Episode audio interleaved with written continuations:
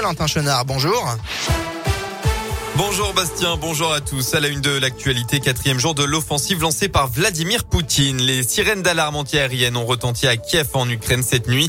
Les forces russes poursuivent leur offensive pour verrouiller la capitale ukrainienne. Des frappes ont également touché un dépôt pétrolier ainsi qu'un gazoduc. De son côté, l'Occident accentue la pression sur Moscou. Il a notamment été décidé d'exclure de nombreuses banques russes de SWIFT, une plateforme essentielle à la finance mondiale.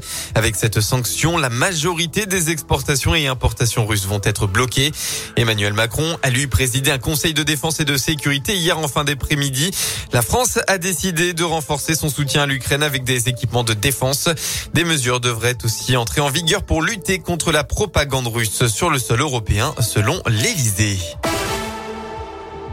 Hier s'ouvrait le salon de l'agriculture à Paris et un jeune Auvergnat a été sacré meilleur jeune berger de France. Il s'appelle Adrien, il a 20 ans et étudie au lycée agricole de Brioude-Bonnefond en Haute-Loire.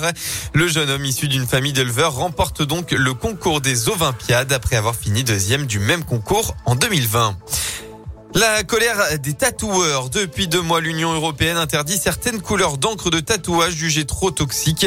25 pigments sont officiellement proscrits et l'utilisation de 4000 substances est désormais limitée.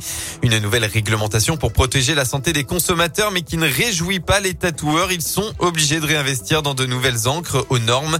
Encore faut-il qu'elles soient disponibles sur le marché. Esteban est tatoueur dans la région et constate plusieurs entraves au métier. Et puis il faut aussi également se refournir toutes les couleurs qui ne sont d'ailleurs toutes pas sorties. Donc actuellement, je peux même pas retoucher mes anciens tatouages en couleur. Donc c'est un peu compliqué, quoi. C'est comme euh, assassiner un peu le métier pour moi, mais bon. Par contre, au niveau financier, euh, on a quand même pris euh, une augmentation vraiment significative. On est passé de 13,50 euros le flacon de couleur à 25,20 euros quand même. Un tatouage en couleur, c'était déjà assez cher. Alors là, ça devenir un peu hors de prix.